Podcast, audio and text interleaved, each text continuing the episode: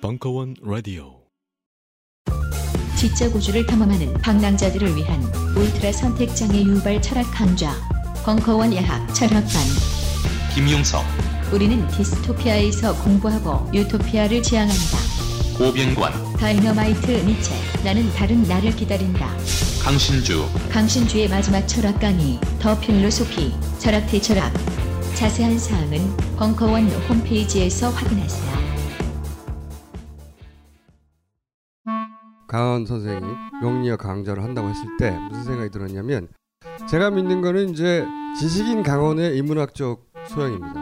그러니까 아마 강원이 명리학을 한다면 인문학적 관점에서 명리학을 재해석을 해서 세상을 보는 하나의 관점을 툴을 프레임을 제시하려고 하는 거 아니겠는가. 바로 그 강원의 명리학 강의가 책으로 출간되었습니다. 식신이 뭡니까? 차 먹는 거. 아 네. 명리학 쉽구나. 굉장히 좋아. 공부해 그러면. 네. 노후에 하는 것으로 공부하는 것으로. 나를 찾아가는 내비게이션 명리 운명을 읽다 도서스 출판 돌베개에서 나왔습니다. 우리는 생각했습니다. 실외는 가까운 곳에 있다고. 우리가 파는 것은 음료 몇 잔일지 모르지만 거기에 담겨있는 것이 정직함이라면 세상은 보다 건강해질 것입니다. 그래서 아낌없이 담았습니다. 평산네이처 아로니아 친 지금 딴지마켓에서 구입하십시오.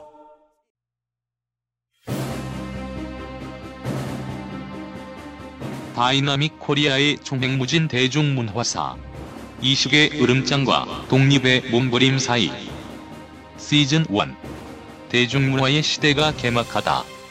제1강 근대의 여명에 울려 퍼진 세계의 노래 2부 2016년 4월 8일 강연. 지금으로부터 정확히 122년 전인 1894년은 바로 어찌 보면 한국에 있어서 거대한 이제 역사적인 분기점이 되는 해입니다. 그 분기점은 마치 2002년에 벽두에 노사무로 대전에 있는 노사무로부터 시작했듯이 저 멀리 그 전까지는 정치적으로 아무런 중요함을 가지지 못했던 전라도의 고부군, 지금의 이제 정읍, 순창 이쪽 지역이죠. 고부군에서 시작합니다. 고부군은 이제 만경평야를 끼고 있고 굉장히 비옥한 그 평야지대죠. 그래서 이제 엄청난 그 쌀의 생산이 이루어지는 곳입니다. 여기에 이제 이 조병갑이라는 고부 군수가 아주 진짜 정말 인간 이하의 놈이 이제 군수로 옵니다. 와서 정말 해도 너무할 정도의 그 수탈을 하게 돼요. 그러니까 어느 정도의 수탈이냐면 내놓고 강도짓을 하듯이 이른바 그 국법이 정한 어떤 조세를 넘어서는 그런 그 폭압을 저지릅니다. 여기에서 이제 그 양민의 한 사람이었던 전창혁이라는 사람이 이건 당신이 너무 아무리 군수지만 너무한 것이 아니냐라고 이렇게 항의를 하다가 졸라 얻어맞고 죽습니다. 그 전창혁은 바로 전봉준의 아버지예요. 사실 전봉준은 그냥 평범한 양민의 한 사람에 불과했어요.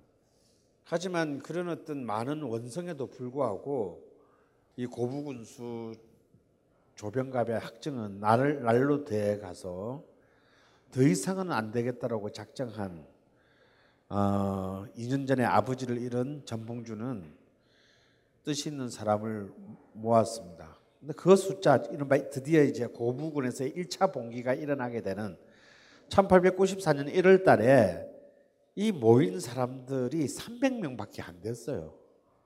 우리가 흔히 생각하듯이 프랑스 대혁명같이 이런 게 아니고 그냥 동네에서 아저씨들 몇 명이 주로 양민들이 중심이 된 사실 이때만 하더라도 동학 교도들은 이 300명 중에 정확히 숫자를 파악할 수는 없지만 극히 일부에 불과했어요. 그래서 사실은 우리가 이걸 이것은 이제 이 명칭을 두고도 사실은 이 9894년에 일어난 이 굉장히 한국 근대사를 가로지는 중요한 역사적 사건의 명칭을 두고도 사실 많은 학계에서의 논란이 있습니다.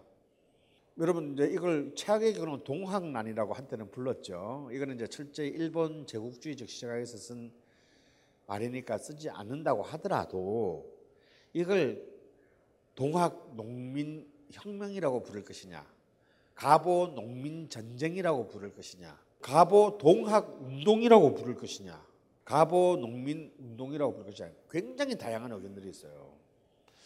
특히 이제 그 약간 우파 쪽 입장에 쓴 사람들은 이 1894년의 사건을 좀 굉장히 의미를 과소평가하는 경향이 있고, 이게 무슨 혁명이냐 그게, 그건 너무 좌빨들의 오바 아니냐라고. 근데 그분들의 그 문제 제기에는 타당한 면이 사실 있음을 저는 인정합니다.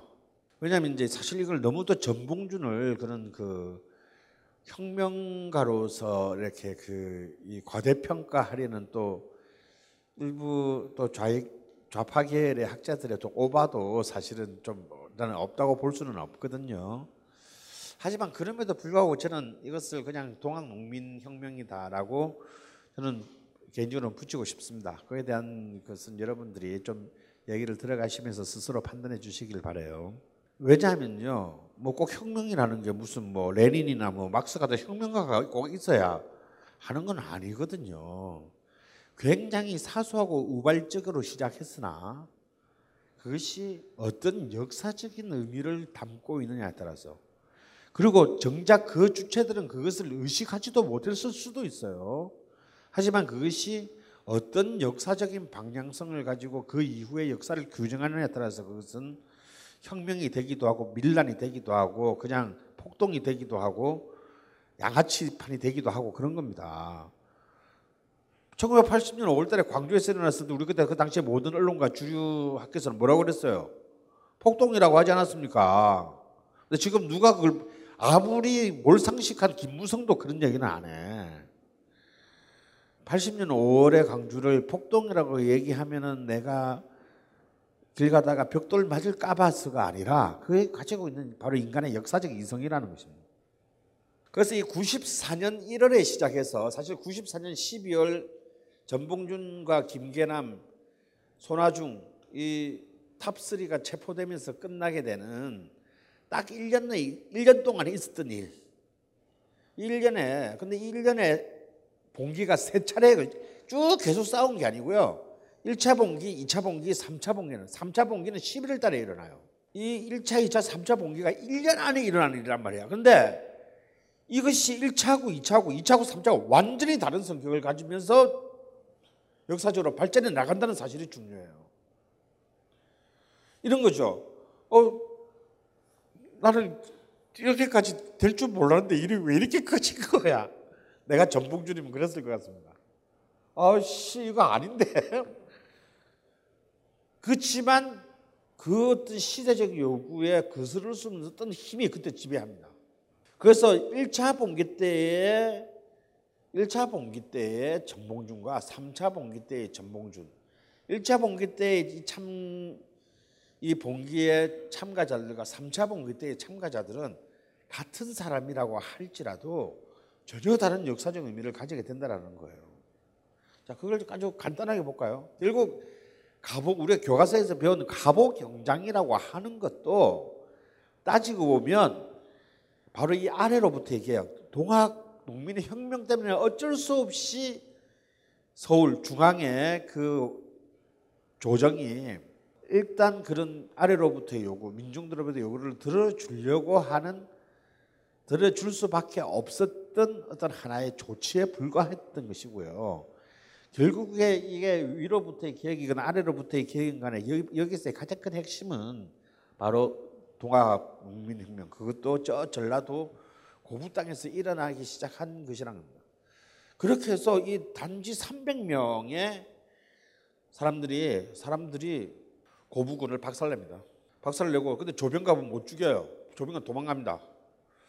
조병갑은 도망가고 고부군을 접수해서 이제 원을 풀죠. 그래서 이제 그 조병갑이 막 다 쳐놨던 걸 전부 다 이제 풀고 그냥 해산합니다. 해산하면서 이제 그 고부군 위에 있는 전주 감령 관찰사가 있는 전주 감령에 근데 그 관찰사는 사실 그렇게 뭐 말귀가 안 통하는 인간은 아니었어요. 그래서 어느 정도의 적절한 정치적인 타협을 합니다. 더 이상 책임 우리가 한판 뒤집었다 해서 책임 묻지 마시고 조병갑이 나빠서 그런 놈이니까 좀 엄중히 다스려 주세요 하고 대충 화해를 했어요. 근데 이 조병갑이 이게 정말 아주 골 때리는 놈이다 이게. 이게 결국은 이제 지 무덤을 파게 돼요. 그렇게 해서 이제 그 자리를 잃을 뻔한 몇 번 자리를 잃을 뻔했는데 조병갑은 계속 이제 뇌물을 쓰고 이제 오히려 이런 그 반상의 도리를 어지럽힌 저런 적도들을 가만히 놔두는 것은 사직의 위해가 된다면서 계속 이제 여기저기를 이제 쑤시고 다니고 일을 크게 만들어요. 그렇게 해서 이제 다시 이때 그 고부군의 봉기를 일으켰던 사람들에 대한 이제 체포의 압박이 높아지자 이때 이런 걸로는 안 되겠다라고 이제 판단되면서 사실 이때만 하더라도 동학 그 당시 교세를 민중들에게 크게 넓혀가고 있던 동학 자체가 움직인 것은 아니었어요. 하지만 인근 지역, 전라도 인근 지역의 동학의 접주들이 들썩이기 시작했습니다. 이것은 굉장히 좋은 기회라고 생각했고 오히려 전봉준을 오히려 부추겨서 이렇게 좋게 말을 해서 끝날 일이 아니다라고 생각해서 이때부터 동학이 중심이 된 농민군이 꾸려지게 돼요. 이게 약 7,000명 규모였습니다. 2차 봉기는. 그래서 6월달에 2차 봉기가 일어나고 2차 봉기는 바로 그냥 전주성을 함락시켜버려요. 이거 이제 사건이 이제 큰인 거다 이거. 이런 일이 이제 그냥 어디 군에서 그냥 몇백 명이 이제 이게 놀던 거하고 다르고 이제 한 관찰사 지역을 장악해버린 거죠. 그제서야 조정에서는 드디어 토포사를 파견합니다. 이때 파견한 토포사가 홍계훈이에요. 바로 뮤지컬 명성황후의 남자 주인공이자 그 민비의 호위무사라고 되어 있는 이미연 주연한 명성황후에서도 그 남자 주인공이죠. 아 참 진짜 남자 주인공을 택해도 어떻게 그런 나쁜 놈을 택하는지. 그런데 그 홍기훈이라는 놈이 뭐냐면 바로 그 자기 나라 땅에 자기 백성을 죽이러 보낸 토포 사령관이에요. 근데 내려왔는데 이제 정말 중앙에 정예군이 내려온 거죠. 중앙에 정예군이 내려오는데 계속 접전을 벌이고 서로 쌍방간에 피해를 맞아 접전을 벌였는데 도저히 홍계원도 이 그냥 어설픈 동네 촌 농군들이라 생각했던 농민군을 이기지 못한다는 것을 알게 돼요. 또 그렇다고 농민군 또한 굉장히 군사적으로 어쨌거나 훈련받고 조직화된 이런 어떤 그 정예군을 완전히 압도할 수는 없었습니다. 그런 애매한 대치 상태가 이어질 때 사실 그 협상을 통해서 마무리하는 걸로 수뇌부끼리 전봉준과 홍기훈 사이에 편지가 몇 번 왔다 갔다 하고 그걸 협상을 해요. 둘이서 쿨하게 협상을 합니다. 그런데 여기에는 이제 이른바 우파 역사학자들이 주장하는 것들이 있어요. 이게 혁명이 아닌 이유가 뭐냐면 사실 이미 이때부터 전봉준, 다시 말해서 동학의 지도부들과 중앙의 대원군 사이, 민비의 정치적 경쟁자였던 대원군 사이에 사실상 협약이 있었다라고 주장합니다. 근데 이 협약이 사실은 굉장히 타당한 역사적 근거를 갖고 있어요.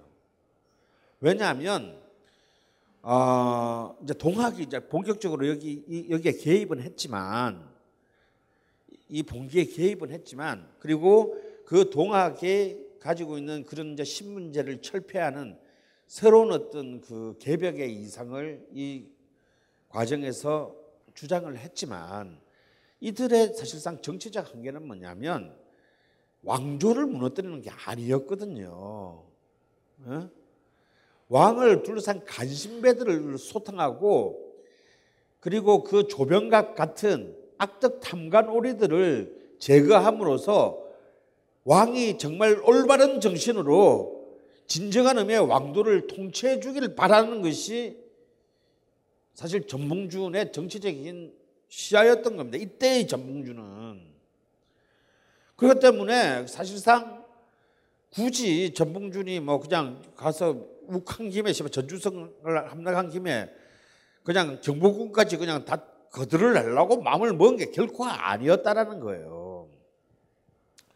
그래서 지금 이 나라를 완전히 도탄으로 몰고 가고 있는 민시일파들을 숙청하는 것이 어쩌면 가장 큰 정치적 목표였기 때문에 대원군과의 수평적인 사실상의 그 협약은 충분히 가능했다고 봅니다. 그런데 그렇다고 해서 그럼 이것은 혁명이 아니다라고 주장하는 것은 저는 또 의도적으로 반만 보고자 하는 것이라고 생각이 들어요. 왜냐하면요, 바로 이제 여기서부터가 문제인데 이제 토포 사이는 홍계운하고 합의가 끝났어요. 그래서 토포군은 물러갑니다. 다시 철수하는데, 그리고 이들도 무장을 해제하고 다시 전주성을 다시 내놓고 물러나요. 그리고 이제 이 전주 감령과 굉장히 쿨한, 굉장히 유리한 협상을 합니다. 어떤 협상을 했냐면, 자, 우리가 병력은 해산하는데 나도 앞에 경우를 봐서 난 니들 못 믿겠어. 전라도 지역은 우리가 통치할 거야. 우리가 전주성에서는 나가주지만 우리가 자치적으로 전라도 지역을 통치하겠다. 일종의 인민위원회를 만들겠다. 이게 집강소입니다. 그래서 전라도 지역 전체를 53개로 나누어 가지고 동학교도가 중심이 된 이제 사실상의 자치 치안을, 내정을 이때부터 하게 돼요. 그러니까 완전 전라도가 해방구가 된 거지. 이것은 어찌 보면 그 20년 전에 파리에서 있었던 일종의 파리 꼬민과 거의 같은 상태였습니다. 민중의 직접적인 정치 참여에 의한 통치. 이것이 사실 굉장히 몇 달의 기간이었지만 바로 그 왕조 사회의 한복판에서 전라도가 무슨 뭐 저 어디 마라도 이런 데 아니잖아요. 응? 이 같은 왕조의 한 그 안에서 이 집강소가 사실상의 실질적인 민중 권력으로 대치하게 됩니다. 그래서 이제 이 정강 12개조 이걸 또 놓고 또 이렇게 지금 좌우의 역사학자들 사이에 논쟁이 많아요. 씨발 사기다 아니다 막 이걸로 이제 그 많은데. 이거는 사실은 사기냐 아니냐를 뭐 그 얘기할 게 없는 게 이 정강 12개조의 내용은요 새삼스러울 게 없습니다. 왜냐하면 이미 1860년대부터 시작된 동학의 교리 내용이 거의 내용과 거의 비슷했기 때문에 이것이 진짜냐 가짜냐를 얘기한다는 것 자체가 웃기는 얘기예요. 가령 뭐 이런 얘기가 있습니다. 과부들도 개가해야 된다. 개가할 수 있는 자유를 줘야 된다. 결혼할 수 있게 해야 된다. 그러니까 그건 12조 안에 한 개 조항이야. 다시 말해서 양반과 쌍놈의 차별 없어야 노비 문서 다 태워버려. 이제 노비 해방이죠. 노예 해방. 그리고 사실상의 왕조 시대의 신분제적 질서의 폐지. 그리고 맨 마지막 12조만 좀 다른 게 하나 끼어 들어갔어요. 일본과 내통한 놈들에 대한 엄단 이게 들어갔어요. 근데 결국 이게 드디어 마지막 불씨를 만들게 됩니다. 그런데 또 여기서 보면 굉장히 재밌는 게 있어요. 이 당시 일본의 우익 단체였던 천우협은 동학의 이 집강소의 정책들을 지지했습니다. 우리가 흔히 일본 군국주의를 우파라고 부르잖아요. 근데 일본 역사 입장에서 보면 달라요. 이토 히로부미는 우파가 아니야. 이토 히로부미는 중도파입니다. 좌우의 중도에 일본에서는 리버럴 집단이라고 불러요. 일본의 우익은 누구냐면요, 일본의 진짜 우익은 한 번도 권력을 잡아보지 못했어요. 일본의 우익은 뭐냐면 쉽게 말하면 우리 동학과 비슷한 거야. 일본이 서구적으로 근대화되는 것에 반대하고 일본의 가치를 숙성하는 자들이에요. 더 정확히 말하면 일본적 가치는 어디에 있다고 부르냐면 농민들에게 있다고 보는 입장입니다. 그래서 사실은요, 그 당시 일본의 진짜 우익들, 천우협이라든지 그 천우협에 들리는 흑룡회, 이런 진짜 일본의 우익 단체들은 동학을 지지하고 지원했어요. 이 일본의 우익이 천황을 완전히 둘러싸고 있는 리버럴들한테 이용당합니다. 우익의 입장은요, 한일간에 대한 우익의 입장은 뭐냐면, 야, 한국과 일본이 각자의 고유한 가치를 가지고 합병하자, 이게 일본 우익의 입장이에요. 이토 히로부미로 대표되는 일본 리버럴의 입장은 뭐냐면 한국을 강제적으로 병합하자, 이게 리버럴의 입장이에요. 이 차이 아시겠어요? 굉장히 미묘한 차이인데요, 완전히 다릅니다.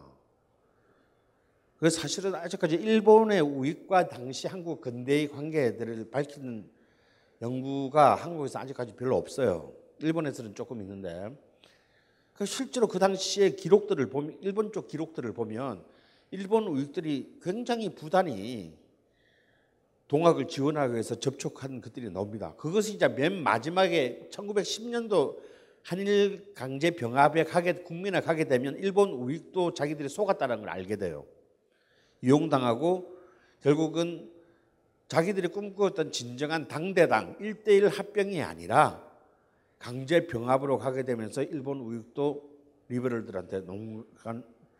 그래서 사실은 일본 진짜 우익들은 이토 히로부미를 암살한 안중근이 영웅이에요. 자기들을 완전 역사적 바보로 만들어버린 이토 히로부미를 조선의 청년이 제거했다. 자기들도 못했는데. 그래서 일본의 우익의 가치는 뭐냐, 어디에 있냐면요, 천황에 있어요. 일본의 정신의 상징, 천황입니다. 그리고 일본의 가치는 어디에 있냐, 일본의 농촌이라는 일본의 전통에 있다고 봤어요. 그리고 그들의 삶의 그 목표는 뭐냐면 바로 죽음의 미학입니다. 이때부터 이렇게 그 암살, 이른바 메이지 유신파들을 이제 끝없는 쿠데타를 일으켜 애들이 한 번도 성공을 못해요. 그리고 장렬하게 자결합니다. 이게 일본 우익의 트레이드마크예요. 한 번도 성공하지 못한 정치적인 불운아들. 그러니까 사실은 메이지 유신부터 20세기에 들어와서 쇼와 천황시대를 지나서 지금 이 순간까지 오는데 일본을 지배하고 있는 것은 교묘하게 일본의 좌파와 우파를 사이의 그 긴장관계를 가운데서 이용해온 이른바 일본식 개념으로는 일본 리버럴들이 일본을 천황을 독점하면서 끼고 온 셈이에요. 이 힘이 필요할 때는 얘들을 꼬시고, 저 힘이 필요할 때는 저 힘을 꼬셔서 그 가장 그 중간에서 정치적인 어떤 이익을 유지해온 자들이죠.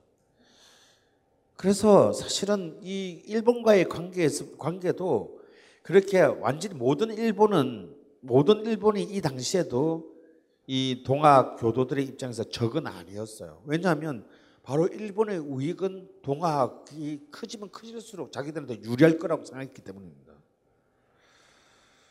근데 일본의 현실적인 지배자들은 동학이 눈에 가시였죠. 저 세력을 말리지 않는 한은 조선 땅의 완벽한 지배는 불가능하다고 봅니다. 그래서 여러분, 그 갑오 농민혁명이 1894년에 일어나서 1894년에 끝났다고 생각하시면은 그건 진짜 머리 나쁜 거예요. 마지막 우금치 전투, 우금치라는 이제 그 공주에 있는 고개인데요. 우금이 뭐냐면 소도 다니는 걸 금지할 정도로 험준한 곡이에요. 저는 거기에서 우금치에서 마지막 그 결전을 벌였던 전략, 그러니까 군사적 판단이, 전봉준의 판단이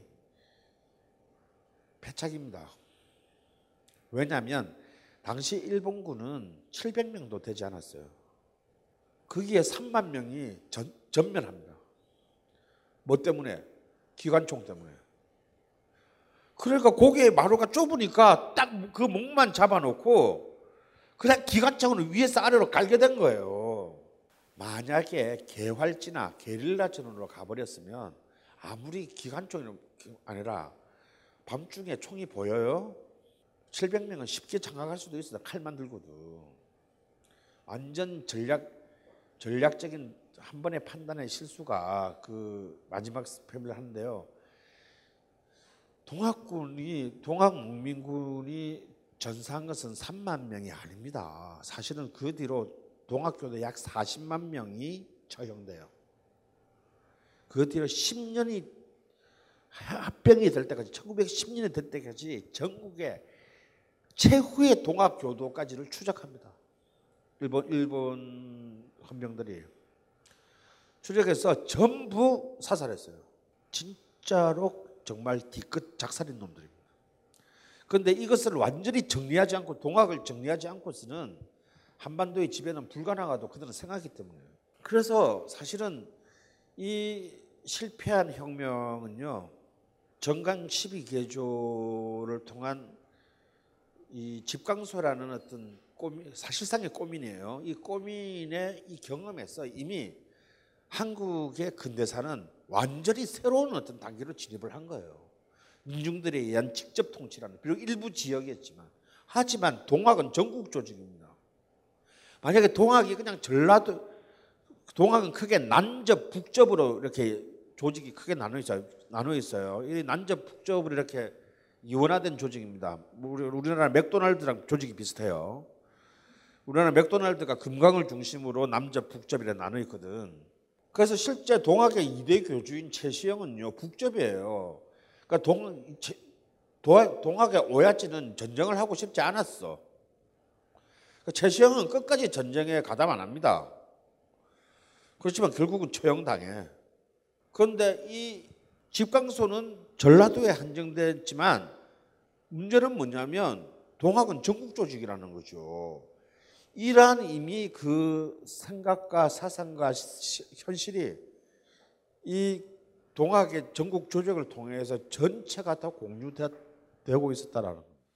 글자 그대로 동학이 그 선대에 처형당했던 1대 교주인 최재우가 예견했던 어찌 보면은 새로운 세상, 새로운 체제, 개벽의 시대가 열린 겁니다. 이미 사실상 공화정으로 가는, 비록 그들의 머리는 여전히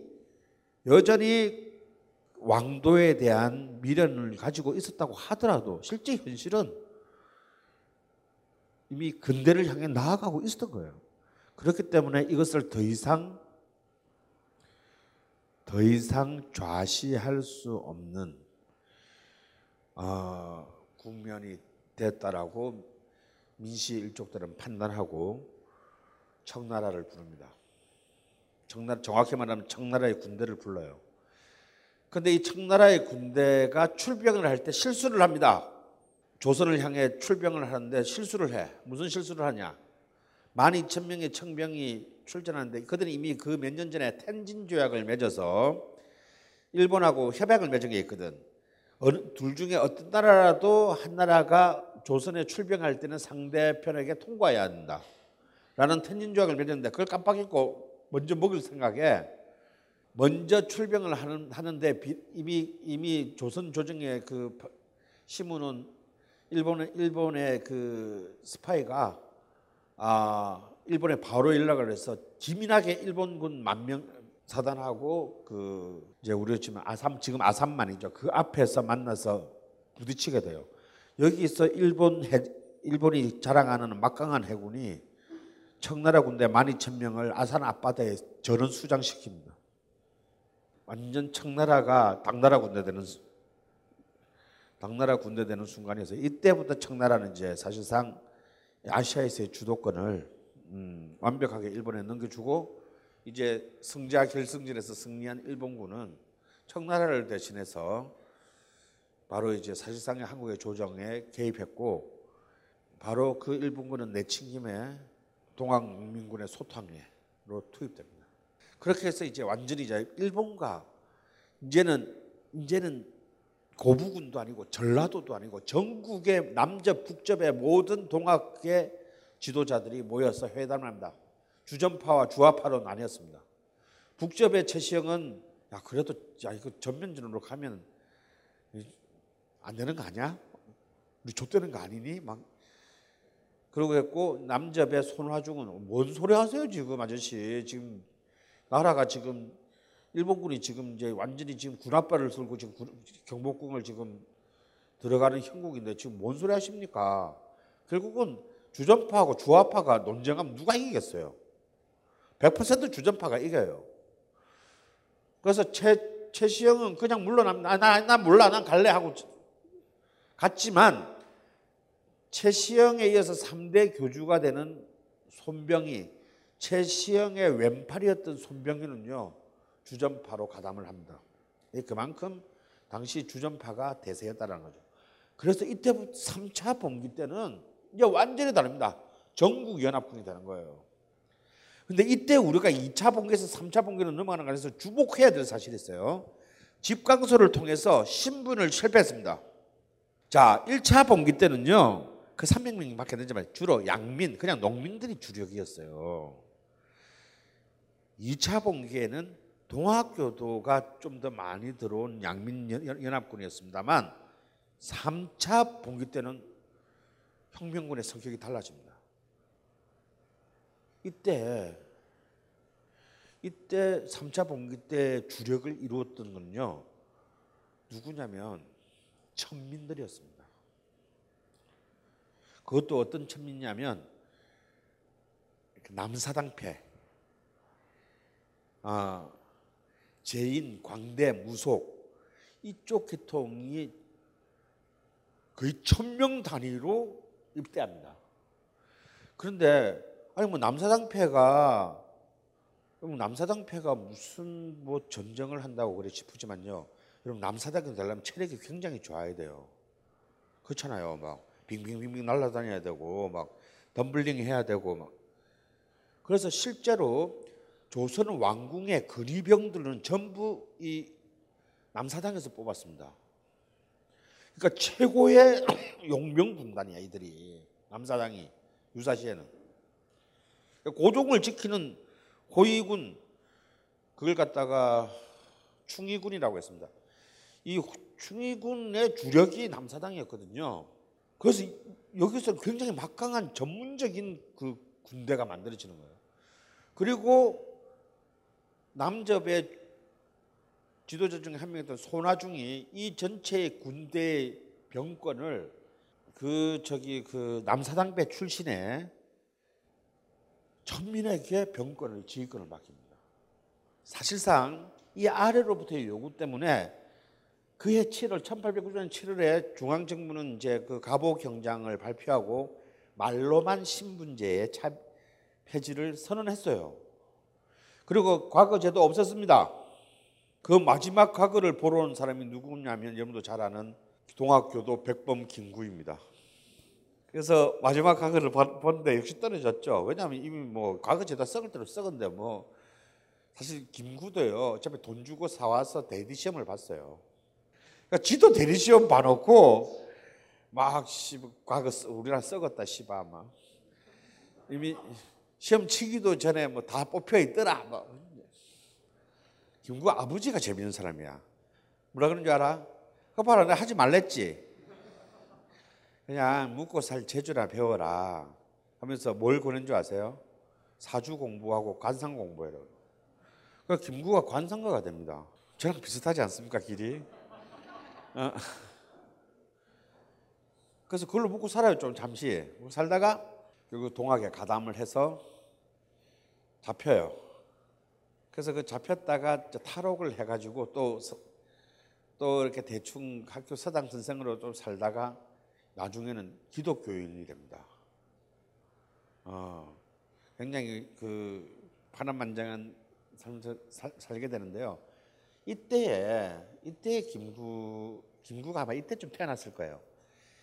이때의 김구의 그 생각을, 태어난 게 아니고 이때의 김구의 생각을 굉장히 잘 그 영향을 미치게 될 수밖에 없었던 것은 그만큼 이 동학의 이 3차 봉기의 힘이 굉장히 전국적인 힘이었다는 거예요. 그렇게 해서 이때는 이제 완전히 이제 3차 봉기 때는 그 적이 명확해졌습니다. 일본과 그 일본을 비호하는 그 모든 세력이 이제 동학의 적이 됩니다. 이제 이때부터는 제국주의 투쟁으로 변모하게 돼요. 이들이 원한 건 아니었어요. 그러나 역사가 그들을 그렇게 몰고 간 것입니다. 그런데 그렇기 때문에 이거는 이제 단순히 고부, 전주 이 싸움이 아니잖아요. 중앙 전투였습니다. 그래서 그들이 첫 번째 자기들의 거점 확보 전쟁으로 동학 3차 봉기한 거점 확보 전략으로 선택한 곳이 바로 공주였습니다. 우금치가 있는 공주인데 왜 그들이 한양으로 진격하기 전에 공주가 왜 필요했냐면 굉장히 전략적인 판단, 그까지는 옳았어요. 다만 일본군을 과소평가한 게 문제였지. 공주는 옛날에 백제 사비의 사비성 수도였지 않습니까? 굉장히 공간은 좁지만 나중에 만약에 전선에서 밀렸을 때 최소의 인력으로 최고의 항전을 하고 자신들의 근거지를 지키는데 굉장히 중요한 전략적 요충지였기 때문입니다. 그리고 서울하고도 가깝고 북쪽은 몰라도 남쪽 자신들의 예비군들을 공급해 줄 수 있는 전라도와 경상도를 배후에 두고 있어요. 그래서 이 공주를 먼저 선점하는 것이 굉장히 중요했는데 일본군은 그것을 먼저 눈치채고 먼저 와 있었어요. 굉장히 기민하게 움직입니다. 이때 당연히 그냥 공짜로 접수하고 다음 스텝을 밟기도 전에 공주의 우음치를 넘지 못하게 되는 거죠. 그렇게 해서 이 3차 봉기는 1, 2차 봉기 때와는 달리 끔찍한 결과를 내고 처참하게 패배합니다. 그리고 그에 대한 굉장히 집요한 일본군의 보복이 15년간 이어지게 돼요. 이때 일본의 전사자가요, 진짜 비참한 기록인데 이 우금치 전투의 일본인 전사자가 0명입니다. 우리가 3만 여러분 말이 3만 명이죠. 3만 명을 결판 한번 깔아보세요. 얼마나 많은가. 근데 일본군 전사자 0명, 설사 1명. 세계 전쟁사상 가장 비참한 전투였다고 할 수 있어요. 자, 그렇게 해서 동학은 순식간에 전국적으로 도륙이 납니다. 하지만 또 다른 지치지 않는 불씨가 타오른 것이 뭐냐면 이제 만민공동회, 이제 드디어 이른바 새로운 어떤 그 입헌군주제의 이상을 가진 공화주의자들에 의한 새로운 그 이념투쟁이 시작돼요. 여기에는 이제 직접적으로 동학의 세력과는 상관이 없었으나 주로 이쪽은 서학이죠. 서학인 기독교의 바탕을 둔 세력들이었지만 이 동학 농민혁명으로 인한 어떤 그런 어떤 전반적인 반외세의 분위기에서 이제 이들이 직접적으로 이제 대중들을 조직하기 시작합니다. 이 만민공동회는 별거 아니에요. 여러분, 우리 촛불집회 생각하면 돼요. 촛불집회가 지금으로부터 110년 전에 그대로 일어났다고 생각하면 됩니다. 여러분, 옛날에 우리 왜 그 탄핵 집회할 때 막 10일씩 매일 우리 그냥 광화문을 채웠잖아요. 만민공동회가 그렇게 했어요. 사실 1차 때는 하루 정도, 하루에 2만 명이 모여요. 하루에 2만 명이 소리 모입니다. 그래서 그때 이제 칠러 내각이 그 성립돼 있었는데, 뭐 아간 파천 이런 거 뭐 기억나시죠? 뭐 이런 거 칠러 내각이 있었는데 바로 이런 자꾸 조정들이 어떻게든 외세에 기대어서 연명하려는 것에 대해서 강력하게 비판을 하면서 올려드는데요. 이때요. 이제 기마 경찰들이 이제 이 집회를 저지하려고 했는데 이때 우리 지금 우리 가투 있잖아, 가투. 돌 던지고 막 그래가지고 오히려 경찰 진압 세력들을 무력화시켜 버립니다.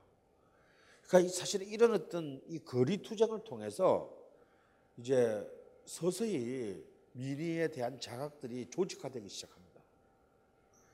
그래서 이제 2차가 이제 4월 달에 다시 한번 열리고 본격적으로는 이제 10월 1일부터 10일간 12일 연속 철야 집회를 하게 돼요. 연속 집회를 해요. 이때의 요구는 이제 굉장히 광범위해집니다. 의회를 소집하라. 이제 거의 이제 프랑스 대혁명의 이제 3부의 수준으로 가는 거죠. 자, 왕, 그러니까 입헌 군주제를 하자. 왕은 군림하고, 그래, 인정해 줄게. 근데 이제 우리 이제 시대는, 왕의 시대는 끝났다, 이제. 자, 일단 의회부터 조정이 인정해라. 결국 그 요구를 당시 고종이 받아들입니다. 굉장히 형식적이나마 의회를 설립합니다. 근데 그게 이제 또 뻔한 거잖아요. 눈 가리고 앙오는 것이라서 이 3차 집회 때는 이제 이 3차 집회는 장작불 집회라고 불리는데요. 좀 전에 추운 겨울 다 돼서 11월 달에 열렸습니다. 근데 이 개방 연설을 누가 하느냐면 백정인 박성춘이 개방 연설을 해요. 연단에 백정이 서서 이 3차 만민공동회의 개방 연설을 합니다. 완전히 이제 그 어떻게 신분제가 이렇게 극적으로 붕괴 나간지를 상징적으로 보여주는 사건들이 일어나는 거죠. 하지만 그럼에도 불구하고 갑신정변에 1884년 지금으로부터 이때로부터 14년 전인 갑신정변의 주역이 3일 천하만에 끝났던 그리고 다 외국으로 망명해서 토꼈던 서재필과 윤치호라는 이 만민공동회의 주역들의 생각들은요. 한계가 있었어요. 그렇게 심리 좌파를 하면서 이들은 결국은 엘리트였던 겁니다. 마치 프랑스 대혁명 때의 혁명파인 미라보 백작처럼 절대 권력을 무지렁 저촌 무지렁이 인민들한테 넘겨줄 생각이 없었던 거예요. 그래서 결국 이들은 거대한 어떤 그 민중 세력과의 적극적인 연대로는 이어지지 않습니다. 이들에게 대중이란 아직까지는 돼지고요. 무식한 돼지고 여전히 교육과 개봉이 필요한 대상이었을 뿐입니다. 그래서 결국은 자신들에 대한 또 그 탄압이 죄어오자 이들은 더 이상 버티지 못하고 또 망명을 해야 되는 그런 스탠스를 취함으로써 어쩌면 우리 한국 근대사상 최초의 다음 아고라가 오프라인에서 펼쳐졌던 만민공동회는 그냥 또 1년간의 반짝 사건으로 끝나고 맙니다. 자, 이때 이 바로 1894년에 갑오 농민혁명이 일어나는 이때에 굉장히 중요한 노래가 하나 전국을 강타하게 되는데 그 노래의 제목은 카레 노래입니다. 시금가 혹은 격흥가라는 이름으로 불렸던 노래가 있는데 이게 바로 동학 교도들의 노래였거든요. 그래서 이 노래는 단지 어떤 일부 특정한 지역의 노래가 아니라 전국 동학 접주들의 지역에서 다 불리는 노래였습니다.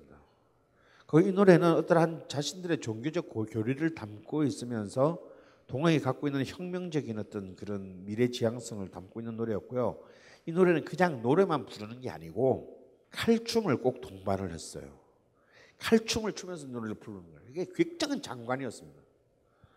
그런데 정말 지랄 같은 건요. 이 노래 악보도 남아있거든요. 어느 누구도 이 노래를 녹음하지 않았어요. 100년이 넘는 이 순간, 140년이 넘는 이 순간까지. 그래서 여러분한테 드릴 수가 없어요. 시호, 인의 시호. 이 시호는 뭐냐면 때 시자입니다. 드디어 때가 왔다 이런 뜻입니다. 지금이다. 이 지금 바로 이때다 이런 뜻입니다. 부재로지 시로다. 다시는 오지 못할 바로 그런 때이다. 만세일지 장부로서 5만 년지 시로다. 5만 년 동안 기다려온 바로 그때라는 거예요. 바로 이럴 때 용천금 드는 칼을 아니 쓰고 무엇하리. 혁명가죠, 혁명가. 그러니까 사실상 이들이 공식적으로 표명했던 것은 동학의 글자 그대로 문맥상으로만 봐서 동학이 왕조를 엎을 생각은 아니었다. 그냥 탐관오리들과 간신배들을 축출하는 것이 목적이었다라고 얘기하는 것은 제가 볼 때는 그냥 쫌팽이들의 논리다 이거예요. 그러면 그 왕조 시대에서 우리의 목표는 왕조를 엎는 거요. 싸워보기도 전에 그렇게 말할 놈이 어디 있어? 나 잡아무라는 얘기지. 말은 다 그렇게 하고 그냥 하다 보니까 이렇게 됐어요 형 하면서 왕 대가리 자르는 거 아니겠어요? 프랑스 대혁명도 처음부터 파리의 바스티유가 함락될 때도 루이 16세를 처형할 마음이 없었습니다. 왕은 살려놨어요. 그렇잖아요. 왕은 한참 뒤에 죽은 왕하고 마리 앙투아네트는 1889년 바스티유 함락 이후로 붕괴 이후로 3년인가 4년 뒤에 죽어요. 그러니까 다 이렇게 이제 적당히 가다가 미안해 형 하면서 그냥 보내는 거거든. 근데 이제 그런 단순히 그런 글귀만으로 동학의 어떤 여전한 반봉건성을 내재하고 있는 봉건성을 얘기하는 것은 사실 말도 안 되는 얘기고요. 제가 보기엔 오히려 이런 동학의 공식 가요 이런 내용을 보면은 사실은 동학이 사실상 내면적으로 꿈꾸는 것은 글자 그대로 그런 왕정의 전복이다 이거예요. 그리고 이들은 이미 1860년대 동학의 교리에서 굉장히 중요한 것들을 사회 제도를 이미 얘기하거든요. 바로 참정권입니다. 모두에게 공평한 모두 남녀노소를 구별하고 신분과 관계없는 동일한 참정권. 그리고 진짜 혁명적인 동학의 교리 중에 하나가 뭐냐면요. 상속권입니다. 딸도 아들도 장남도 차남도 동일한 상속권. 과부의 개가권은 말할 것도 없고. 그러니까 사실은 이미 서양의 어떤 그런 공화정 이념이나 페미니즘의 이론이나 이런 것보다 적어도 20년에서 50년 다 앞선 얘기들이에요. 사실은 보통 선거가 서구에서 사실상 최종적으로 실현되는 건 1920년대에 와서야 보통 선거가 실현됩니다.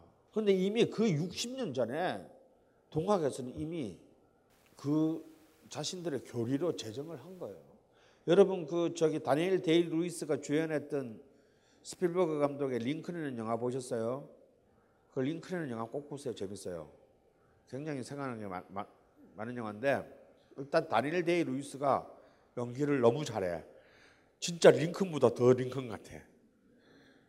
근데 거기 보면 그런 장면은 옵니다. 의회에서 공화당과 민주당이 싸웁니다. 노예 해방을 두고. 그때 1860년대잖아요. 남북전쟁이 났을 때. 그러니까 거의 동학하고 비슷한 때거든. 같은 때거든. 근데 그때 의회에서 남북 민주당의 의원이 나서 이렇게 말합니다. 아니, 우리 마누라도 투표권이 없는데 여자니까. 노예인 흑인 깜둥이한테 투표권을 주라고? 이게 무슨 말 개소리야. 결국 그렇게 됩니다, 여러분. 백인 여성보다도 흑인 남성이 먼저 투표권을 가져요. 미국에서 여성의 투표권을 가지게 되면 1920년에 왔어야 됩니다. 그만큼 여성은 정치적인 대목에 있어서는 서구에서 주서 언제나 맨 마지막이었어요. 노예 다음이었어요. 노예 남자 다음. 그런데 그렇게 가부장적이라는 그래서 이미 미국보다 훨씬 더 앞서서 그런 공식적인 교리들을 갖고 있었다라는 것은 사실은 동학이 그냥 단순한 일종의 로컬 무슨 집단들이 아니었다라는 것을 사실 증명하는 것입니다. 그리고 이제 한국 판소리계의 아버지인 신재유가 이때 있습니다. 이 신재효는 아전 계급 출신입니다. 중인 계급이에요. 이 아전이 이제 딱 중간 계급인데 요것들이요. 동학 2차 봉기 때부터는 아전 계급들이 적극적으로 가다 보면 이게 될 것 같거든. 그러니까 3차 봉기 때 다 빠져나갑니다. 이 중간 계급의 기민함을 보여주는 굉장히 그 중요한. 그런데 역시 이제 천민과 양민들은 끝까지 버티다 다 죽고 아전 계급들은 또 다 도망가서 이제 자기 살 길을 도배하는데요. 근데 이 사실 신재효는 그런 점에서 그냥 정치적으로는 좀 보수적인 입장을 가진 사람에 속한데 이런 신재효가 괘씸하다 서양 대놈이라는 판소리 단가를 이때 만들어요. 이게 이제 이 신재효의 이것도 녹음한 사람이 없어. 이건 이제 주로 서양에 대한 그러니까 완전히 이런 게 뭐냐면 이게 지금 이제 신미양요, 병인양요 얘기거든요. 무군무부 천주학을 뭐, 니들이나 할 거지 왜 또 들고 와가지고 지랄이냐. 그래서 니들 깝죽거려봤자 니들 도망밖에 더 갔냐 먼저 뭐 이런 얘기 말도 안 되는 얘기입니다.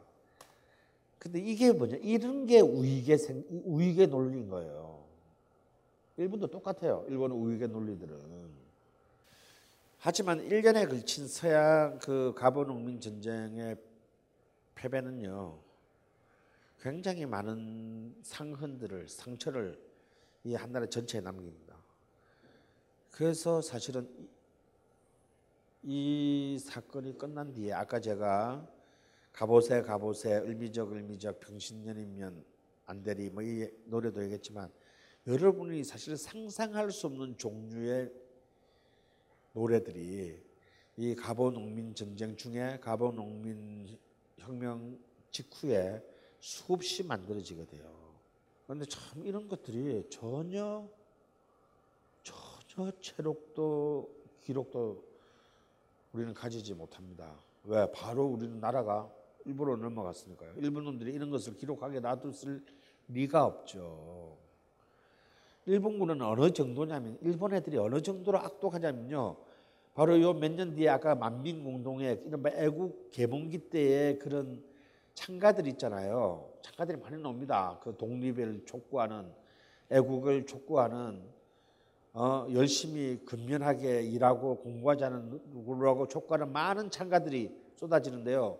일본이 그 한일 합방하면서 그런 사실 내가 볼 때는 아무 내용도 없는 그런 창가집마저 전부 수거해서 다 태워버려요. 자료 자체를 실을 말려고 합니다. 그러니 그런 애국 이른바 계몽 창가들에 대해서도 그런 혹독한 탄압을 했는 검열과 탄압을 했는데 이런 그 정말 동학에 관련된 노래들을 남겨놓았을 리가 없죠. 그 중에서도 정말 기적적으로 살아남은 노래가 바로 여러분이 아는 새야새야입니다. 정말 이 노래는요. 이 노래는 이제 이때 이 노래는 정말 제가 전복과 반전의 순간에서도 잠시 언급을 했지만 이 노래 이 자체가 가지는 우리 대중문화에서 차지하는 의미가 굉장히 저는 크다고 봅니다. 그런데 더 웃기는 얘기를 하자면요. 이상하게 이 노래는 우리 민요 부르고 민요인데 내가 보기에는 민요 부르고 국악하는 양반들이 이 노래를 부른 사람이 없어. 이 노래는 좀 더 이상하게 뭐 퓨전이나 헤비메탈 하는 애들이지 이런 애들이 부르고 정작 국악하는 사람들은 이 노래를 녹음한 적이 없어요. 나 그게 더 놀라워. 이런 거 보면 우리나라 국악계가 얼마나 우익적인가가 드러나. 그거 더 웃긴 건요. 여러분 유튜브에서 새야새야 검색하면 제일 많이 나오는 거 뭔지 아세요? 제일 많이 나오는 거. 필라델피아 한인교회 합창단. 그 사람들이 이런 노래 부르면서 막 우는 거 막 그 정보가 제일 많아. 그래서 사실은 이 노래 본래의 그 이 노래는 도, 솔, 도, 레 딱 세 개의 음으로 만들어진 노래. 미니멀리즘의 끝이야. 여러분 하나의 노래가 성립할 수 있는 최소음이 세 개거든요. 네, 여러분이 알고 있는 노래 중에 음색으로 만든 노래가 몇 개 있어요. 미래도 레미미미를 레미미미미래도 레미미미를 레미래도. 근데 이 노래는 너무 단조로운. 그래서 이 노래는 드라마가 없어요. 그냥 똑같은 세 개의 솔, 도, 레로 만든 이 노래는요, 세 개의 음반으로 만든 가장 입체적인 드라마를 가지고 있는 희한한 노래예요. 근데 이걸 제대로 부른 사람이 아무도 없는 거야. 직장인 육신 구제 프로젝트 육체 완전 정복 두 번째 수업 하드 스타일 캐틀벨 스윙. You can be anything what, but you must be strong first. 당신이 무엇이든 될 수 있지만 우선 강해져야만 한다. 파벨 차졸린. 4주간의 수업만으로 당신이 집에서 혼자 캐틀벨 하나로 폭발적인 체지방 감소는 물론 무한히 강력해질 수 있는 방법을 알려드리겠다. 2016년 7월 16일부터 8월 6일까지 매주 토요일 오후 총 4주간 벙커원 3층에서 진행. 자세한 사항은 벙커원 어플과 홈페이지 참고. 자, 이제 중요 인물들의 리스트를 넘겨주실까? 물론 강준만, 유시민, 유홍준, 이회수, 이철 그리고 주지무. 메일? 이게 무슨 리스트야? 아무 공통점도 없잖아. 단지일보 부편일장에 인터뷰한 이 책을 읽어보면 공통점을 알 수 있지. 헬 조선에서 흑서로 태어나 비범한 삶을 살아온 인물들이란 걸. 도서 출판 생각비엔 범인은 이 안에 없다? 전국 온오프라인 서점과 단지 마켓에서 절찬 판매 중이지. 안녕하세요. 용산에서 가장 믿음 가는 조립 PC 전문 업체 컴스테이션의 이경식입니다.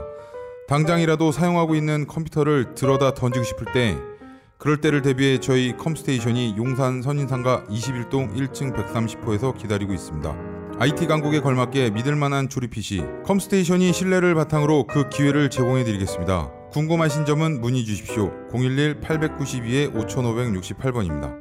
우주 최강의 만족스러운 서비스를 제공해드리는 저희 컴스테이션이 늘 기다리고 있겠습니다. 딴지스에게 F1 같은 존재, 컴스테이션은 조용한 형제들과 함께합니다. 자, 이 노래의 화자는 남자일까요, 여자일까요? 여자가 불렀겠죠. 앞에 칼의 노래가 남자가 부르는 노래라면 새야새는 여자가 부르는 노래입니다. 이건 이제 사실은 어찌 보면은 전봉준에 대한 만가죠, 만가. 왜냐하면 전봉준이 키가 작아서 별명이 녹두였거든.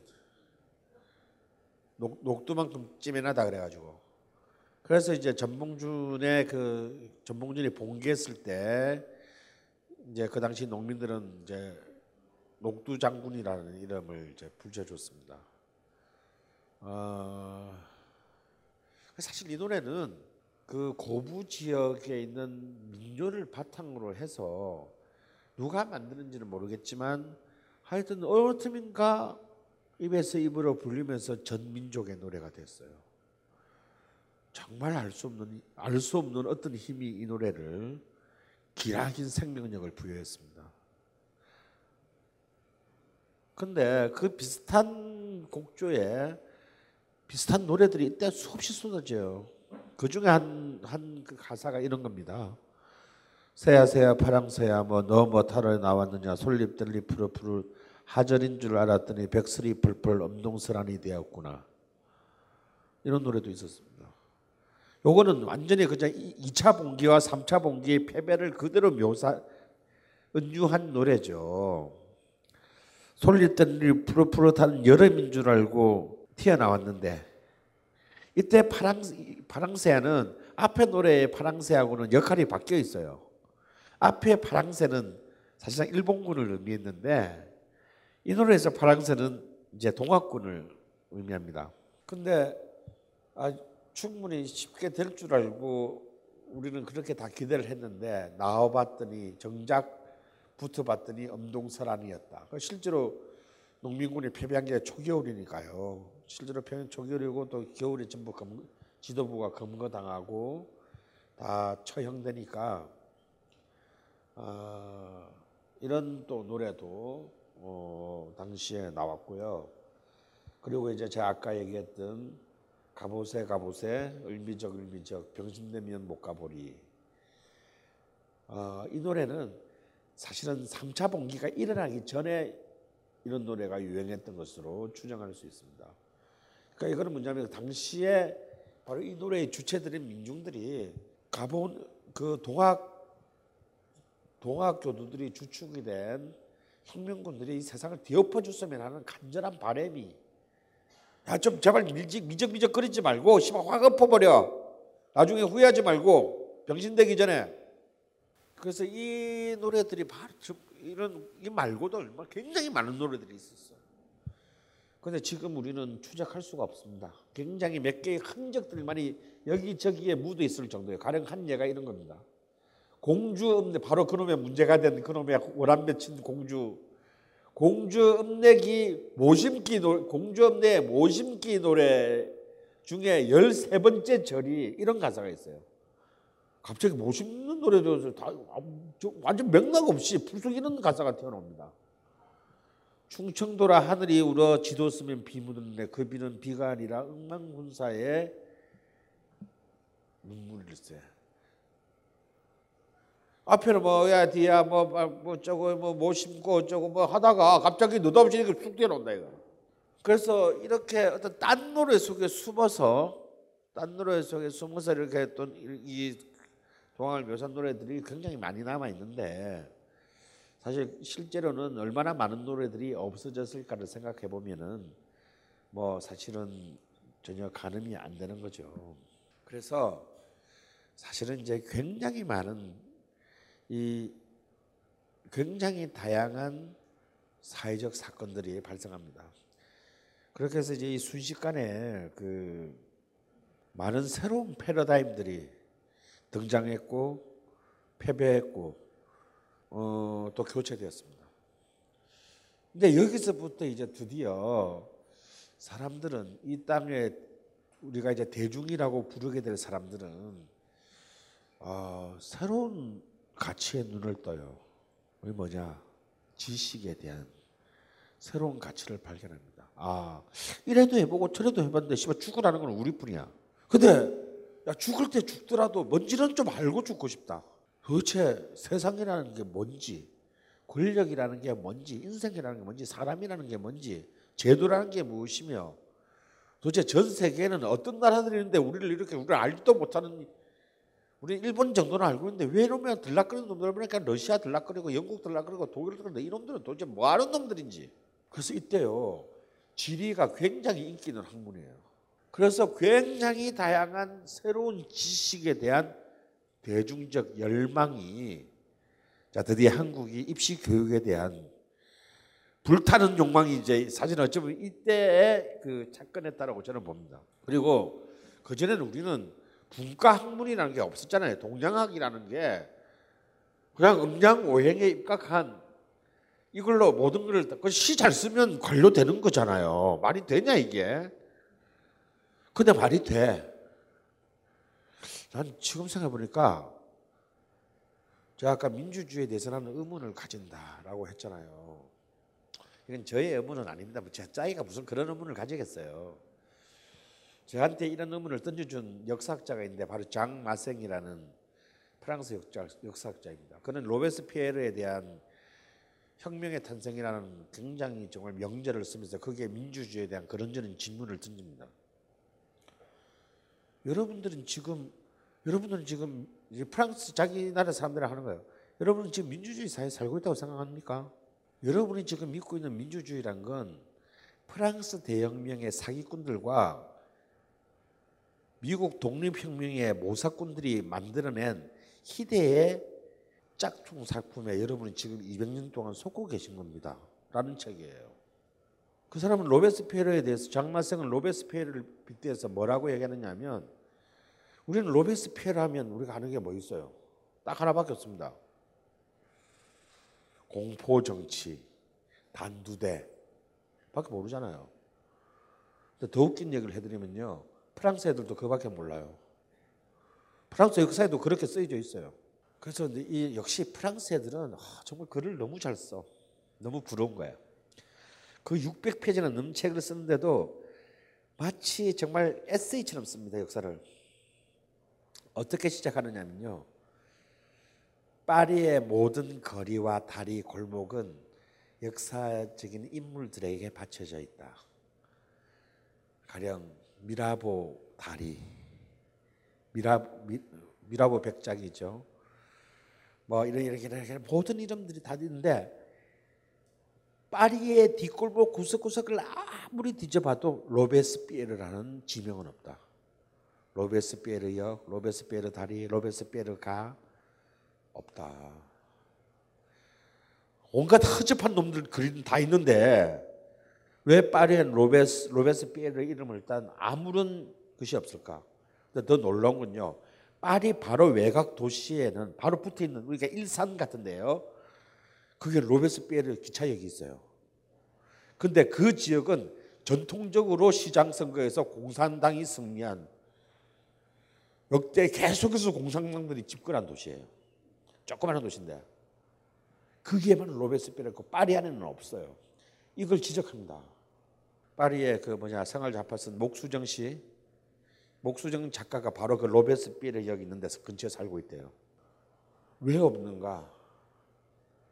우리 프랑스가 진짜 유일하게 역사에서 민주주의에 대한 진실을 얘기한 단 한 명의 사람을 숨겨야 하기 때문이다.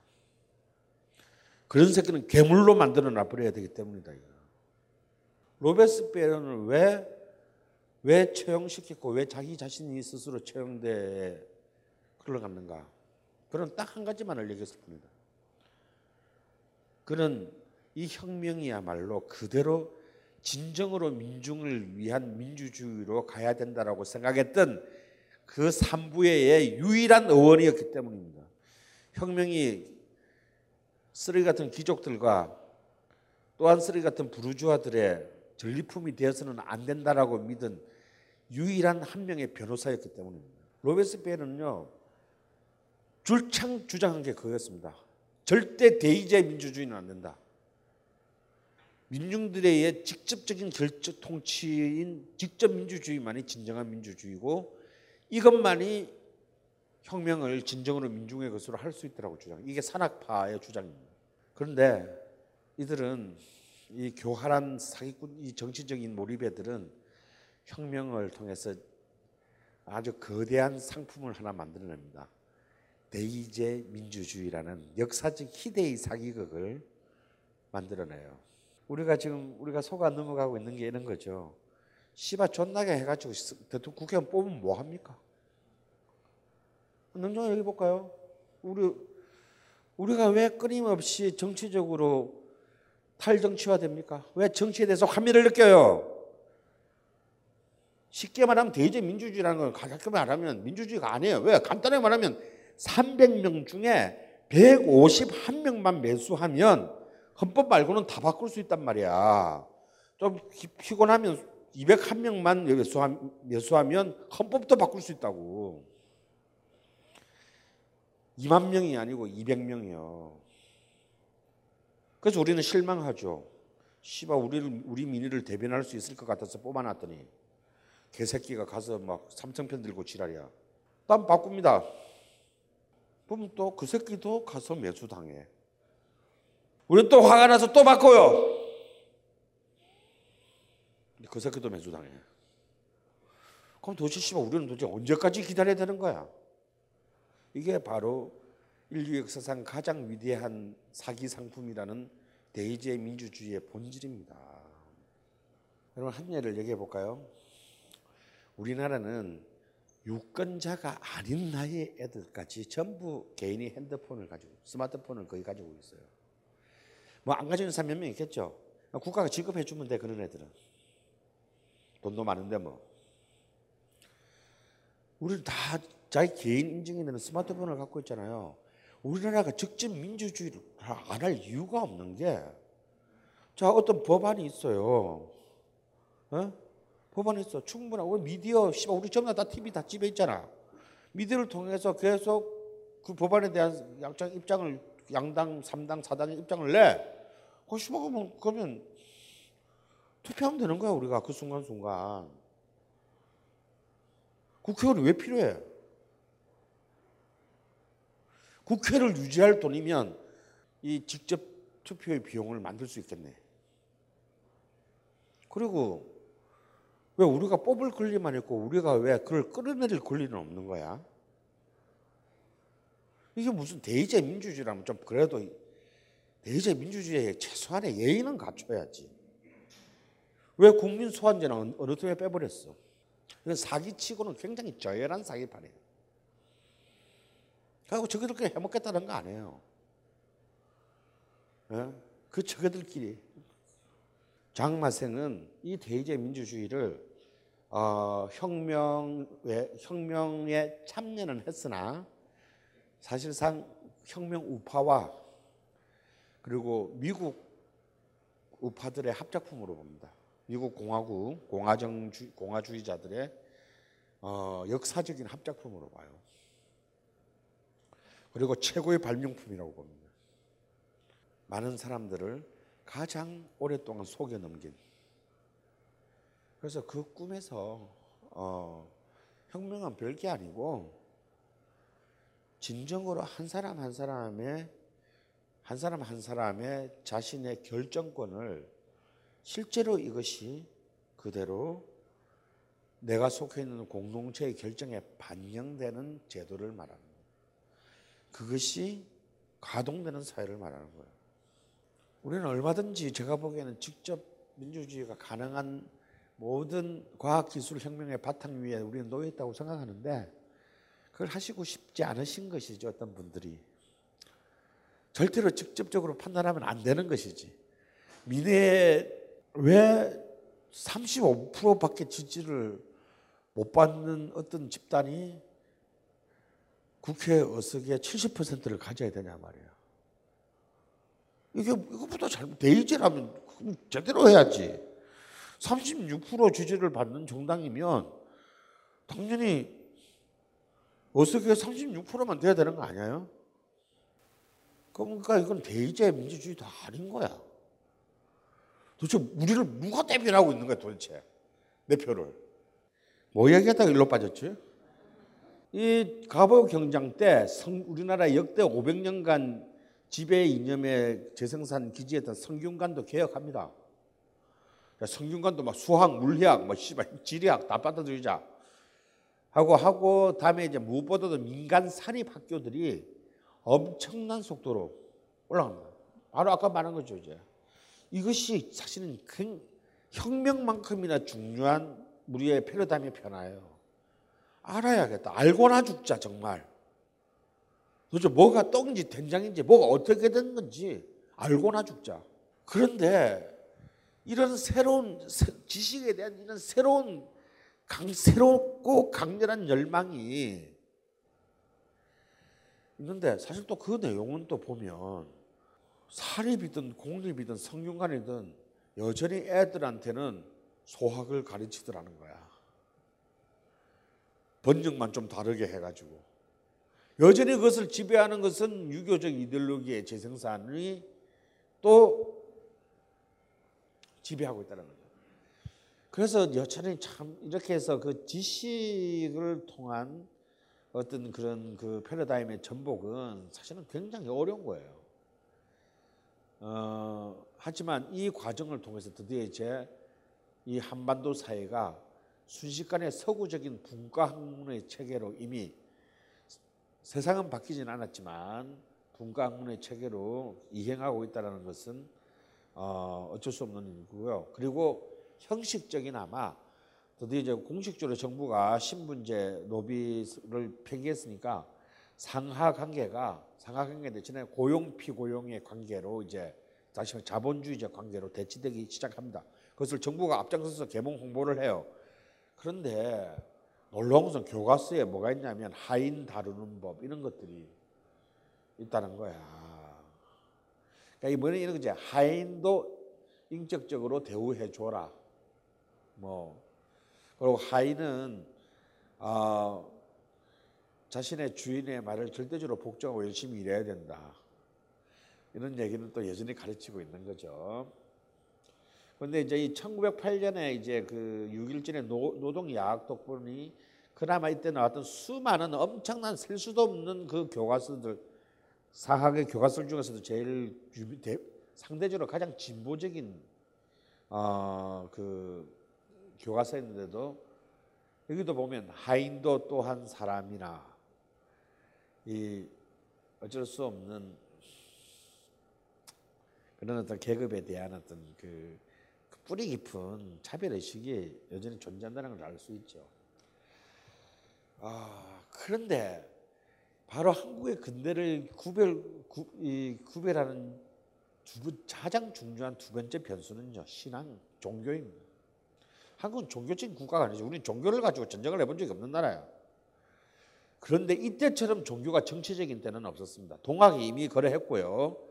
근데 동학만큼이나 기층 민중들에게 새로운 세계, 새로운 사고, 새로운 어떤 그 반봉건적인 봉건제에 저항하고 대항하는 새로운 질서를 적극적으로 만들어주게 만든 결정적인 것은 기독교였습니다. 지저스가 한국 땅에 굉장히 큰 역할을 한 거예요. 1892년에 그러니까 동학 가보 농민 혁명이 일어나기 2년 전에요. 우리나라에서 최초로 감리교단이 이제 한국으로 된 최초의 찬송가 집을 펴냅니다. 그런데 이 찬송가 집의 서문을 읽어보면 굉장히 놀라운 얘기가 있어요. 지금의 개독교에서는 절대로 있을 수 없는 굉장히 당시에 굉장히 관용성이 큰 그 당시 포교의 입장을 알 수 있는데, 어차피 한국의 이 조선의 대중들이 악보를 읽을 수가 없잖아요. 그래서 이 찬송가 집인데 가사만 있어. 그래서 굳이 우리 교단의 선율을 꼭 따라하지 않아도 된다. 멜로디는 뭐 좀 달라져도 어쩔 수 없고, 혹은 아예 다른 멜로디에 이 가사를 붙여서 우리로 치면 이거 뭐라 노가바라고 해야 돼. 노래 가사 바꿔 부르기. 혹 저 완전히 다른 가사에 곡조에 멜로디에 이 노래를 붙여도 무방하다라는 굉장히 관용적인 것이 이 첫 번째 찬송가 집에 들어있어요. 근데 이제 최초의 찬송가 집은 그로부터 2년 뒤인 94년에 장로, 우리나라는 역시 기독교는 장로 교단이 제일 크잖아요. 그 장로 교단의 언더우드, 바로 이제 그 연희 전문 연세대학교의 창립자죠. 언더우드, 우리 한국명으로는 원두유 박사. 언더우드에 의해서 만들어진 찬양가인데요. 여기는 드디어 이제 사성부로 된 서구의 악보가 그려진 그 찬송가 집을 언더우드가 펴냈는데, 이 언더우드가 교판에 승인을 했지 않고 지 마음대로 펴내가지고 이게 바로 잘리게 돼요. 근데 여기에서 굉장히 재밌는데, 그때까지 하나님이라는 말이에요. 하나님. 이전까지의 그 천주교나 다른 기타 우리 제일 먼저 포교가 시작된 감리교에서는 이 하나님이라는 말을 그냥 썼어요. 하나님이라는 말을. 근데 하나님이라는 말을 그냥 잘 안 썼어요. 왜냐하면 우리 이미 민간 한국에서도 이걸 갖다 하늘님, 하나님이 있었기 때문에 여호와라든지 뭐 이런 개념으로 달리 썼어요. 그런데 물론 이때부터 이제 기독교에서도 끝까지 밀어붙여서 이른바 신에 대한 명칭을 하나님으로 하게 되는 굉장히 중요한 접점이 되고요. 또 이 그 원두구 박사 언더우드의 이 찬송가 집의 가장 중요한 변화는, 이전까지 한국의 교회에 소개된 찬송가들은 후렴 양식이 아니고 그냥 쭉 가고 끝나는 거였어요. 그런데 반복적인 매 절마다 후렴이 들어가는 그런 그 찬송가들을 굉장히 선호하게 됩니다. 그것은 굉장히 포교에 비록 장로파였지만 이 전투적인 그 부흥회를 통해서 포교하는 굉장히 전투적인 구세군파의 그 포교 방식의 젊은 언더우드가 굉장히 끌렸는데, 이런 후렴구가 많은 후렴구의 이 찬송가들은 굉장히 중독성이 있잖아요. 왜냐면 같은 게 계속 한 노래에서 계속 반복되니까 절만 바뀌면 또 한 번 나오잖아요. 이런 것이 굉장히 선동적이고 흥분적이어서 이게 훨씬 포교에 도움이 된다라고 언더우드는 판단했던 거예요. 그래서 이런 후렴구 방식의 유절 노래 1절, 2절, 3절, 4절에 있는 노래가 이때부터 한국 교회에서 일반화되고요. 이것은 그 이후에 찬송가, 한국 찬송가, 한국 창작 찬송가뿐만 아니라 대중음악, 그다음에 가곡, 동요, 굉장히 20세기 이후에 한국의 대중적인 음악 양식에 결정적인 영향을 미치게 됩니다. 왜냐하면 그 전까지 우리는 후렴이라는 개념이 없었거든, 노래에, 음악에. 결국 이런 후렴이라는 반복적 강요가 바로 이제 이 굉장히 중요한 이 작곡의 방법론이 찬송가, 그 교회의 언더우드에 의해서 만들어지게 됐다는 거예요. 그리고 이제 이 감리교와 장로교가 연합해서 이제 1895년에 이제 연합 그 내고 신에 대한 진호를 이제 하나님으로 통일합니다. 근데 이 1895년 찬미가 찬송가 집에 드디어 처음으로 이 찬송가 중에 한국인 작사자가 등장해요. 그 전까지는 전부 이 선교사들이 말도 안 되는 한국말로 다 가사를 썼거든요. 이 1895년에 왔어야 드디어 비록 작곡은 아니지만 작사가로 한국인이 등장하는데, 그 누군지는 몰라. 코리안 레이디라고만 되어 있고, 이 아저씨들이 만든 학교에는 배제학당, 이화학당의 학생들이 이제 곧 이어서 그 한국 찬송가의 작사가로 등장하게 되는데, 주로 대부분이 구체적으로 이름을 밝히지 않고 배제학당, 이화학당 뭐 이런 식의 이름을 하게 됩니다. 그런데 이미 20세기가 되기도 전에 1890대 중반에 이 찬미가 사판 같은 경우는 1,500부를 찍어서 완판을 하고, 언더우드가 본사에 심판에 대한 증세를 요구하는 편지를 보낸 걸로 봐서 어마어마한 찬송가 집에 대중적인 판매가 있었고, 실제로 이 찬송가들이 교회를 넘어서 굉장히 일상적으로 많이 불리게 되는 노래의 하나의 새로운, 그전까지는 전혀 접하지 못했던 새로운 노래의 한 축을 담당하고 있음을 알게 돼요. 그러니까 이제 우리도 모르게 가장 중요한 20세기 한국을 지배하게 되는 서구적인 음악 예술적 양식이 가장 일상적으로 우리에게 익숙하게 되는 바로 그러한 시대가 이 교회를 통해서 만들어지게 됐다라는 거예요. 그리고 20세기에 되는 1900년 찬미가 찬송가집 5판 서문을 처음으로 복정채라는 인천에 사는 어떤 한국인이 드디어 이 찬송가의 서문을 쓰게 됩니다.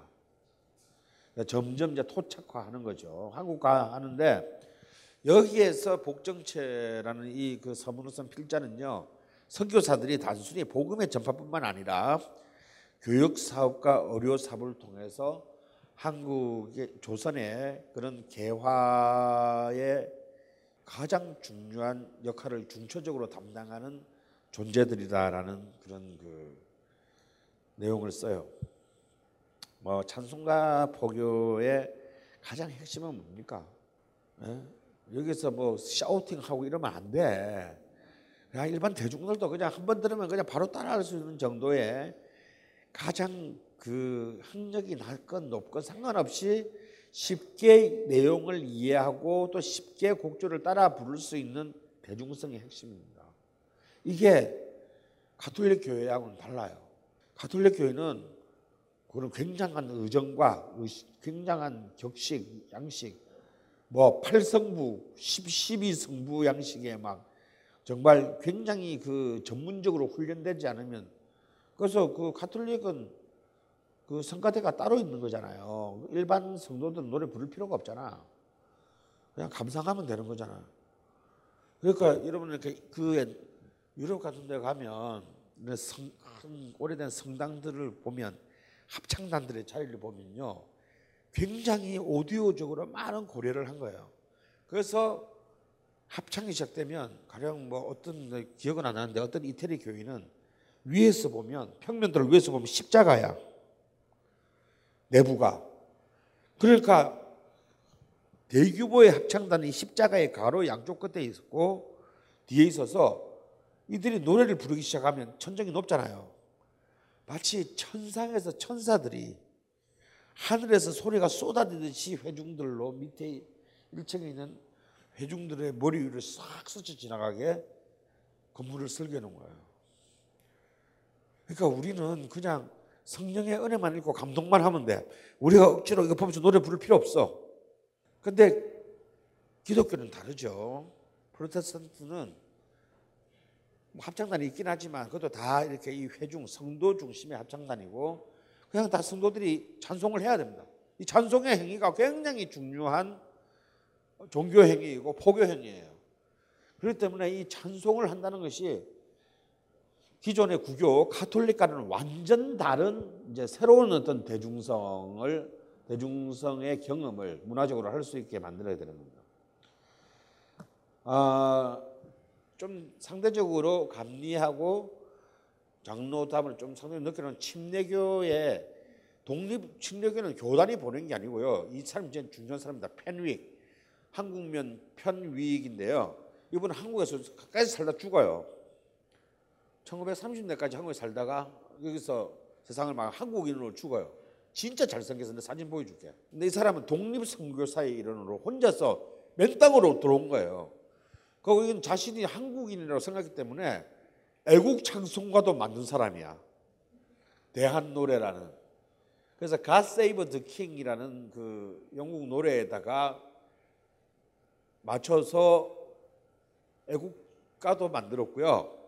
그리고 우리나라의 토착 언어들, 시약시라든지 주막이라든지 이런 토착적인 언어들을 가지고 찬송가 가사를 썼고, 후렴양식뿐만 아니라 묻고 답하는 문답 양식까지를 찬송가에 도입한 혁명적인 사람이에요. 우리 옛날에 문답 양식이 뭔지 알죠? 영감, 왜 불러, 뭐 이런 거 남자가 이렇게 주고받으면서 하는 거, 그런 것까지를 만드는 사람인데요. 이분입니다.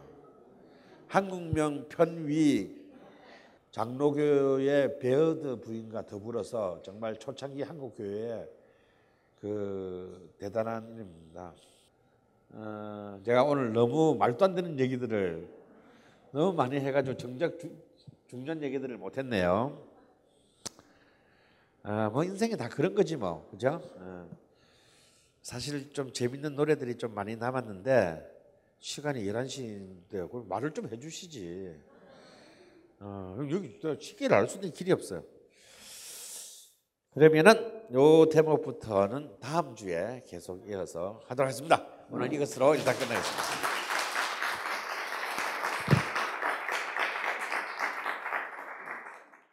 이 강의는 벙커원 어플에서 동영상으로도 시청하실 수 있습니다.